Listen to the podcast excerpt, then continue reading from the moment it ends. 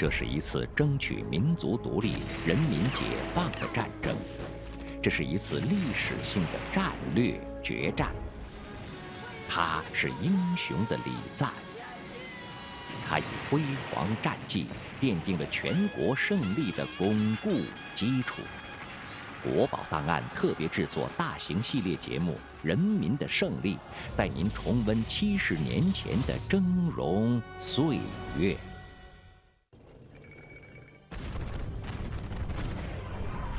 一九四八年十月十日，塔山阻击战爆发。正当东北野战军战士与国民党军在辽宁锦州附近的小村子塔山进行激烈战斗的时候，一位老人急匆匆地从附近的村子朝战场赶去。这位老人名叫赵炳南，是当地的一个农民。在解放战争中，像赵炳南这样积极为解放军战士运送粮食的人非常多，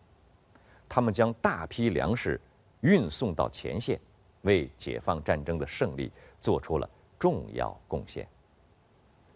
据专家统计，三大战役一共历时一百四十一天，人民解放军总计消耗粮食接近四十八万吨。那么，数量如此巨大的军粮究竟是从哪里来的呢？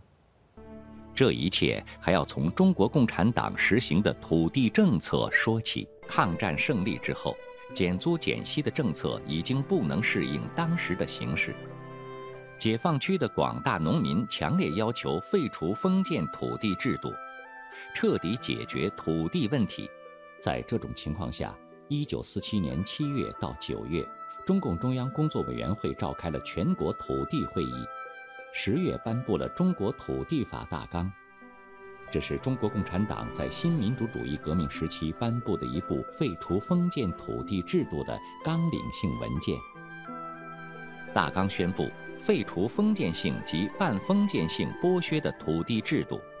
实行“耕者有其田”的土地制度，废除一切地主的土地所有权。同时，他还规定，乡村中一切地主的土地及公地由乡村农会接收，连同乡村中其他一切土地，按乡村全部人口，不分男女老幼，统一平均分配。在土地数量上抽多补少，质量上抽肥补瘦。使全乡村人民均获得同等的土地，并归个人所有。北京税务博物馆中就收藏着解放战争时期印制的《中国土地法大纲》。而关于《中国土地法大纲》的重要意义，北京税务博物馆馆员张丽荣这样回答。中国土地法大纲是一个彻底的反封建的土地革命纲领，它总结了中国共产党二十多年里开展土地革命的基本经验和教训，调动了农民参加革命、发展生产的积极性，对解放战争的胜利起到了决定性的作用。北京税务博物馆的展厅里展示着一张晋绥边区行政公署在一九四六年发布的布告。布告内容是鼓励人民积极发展生产、踊跃缴纳公粮，以及为此实行的一些办法。公粮是农业税的俗称。在新中国成立之前，中国共产党领导的各革命根据地在辖区里所征收的农业税，一般以实物为主，所以通常称为公粮。而这些公粮正是支持人民解放军进行解放战争最为重要的物资之一。共产党在各解放区实行的土地改革和一系列促进农业生产的农业政策，大大促进了解放区的农业发展。以东北解放区为例，1948年，东北解放区平均每公顷土地收粮高达1440公斤。比上一年增长了三分之一。解放区1948年和1949年的粮食总产量分别是1187万吨和1320万吨，